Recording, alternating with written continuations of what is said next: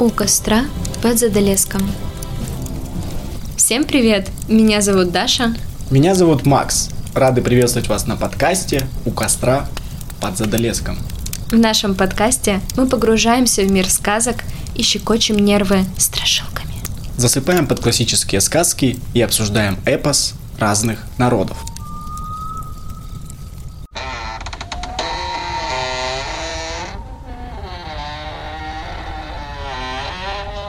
Жила-была девочка по имени София. Она была очень любознательной и часто играла в своей комнате с куклами.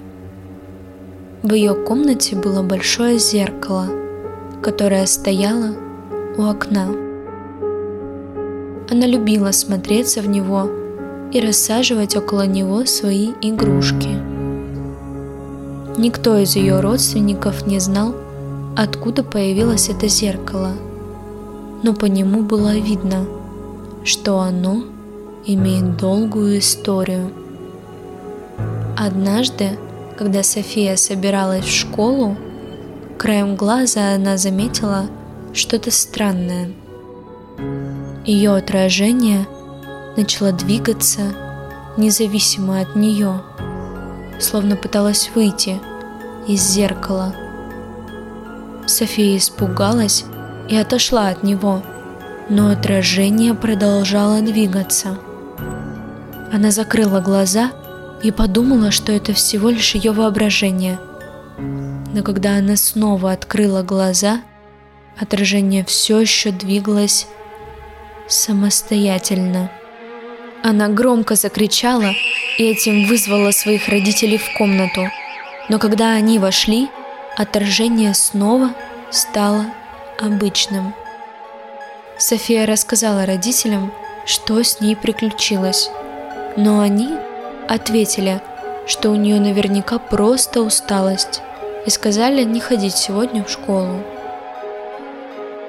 Ночью София очень боялась идти в свою комнату и попросилась спать с родителями, но они отправили ее к себе.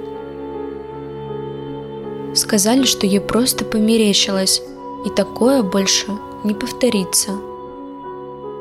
Когда София легла в кровать и уже начала засыпать, она услышала шепот из зеркала. «Дай мне свободу!» шептало отражение.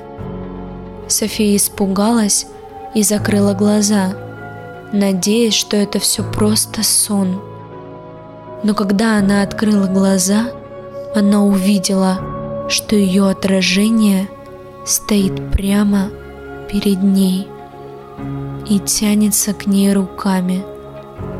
Девочка закричала и попыталась убежать, но ее отражение было быстрее.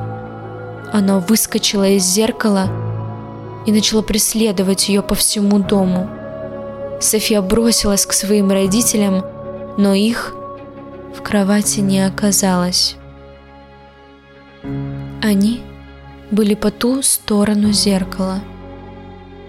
София стучалась к ним, но они спали и не отзывались на ее призывы о помощи. Отражение Софии ворвалось в комнату и утащило ее обратно в старое зеркало у окна. Утром, проснувшись, родители Софии звали ее на завтрак, но не дождавшись ответа, зашли в ее комнату. Ее не оказалось, была только идеально заправленная кровать и их отражение в зеркале.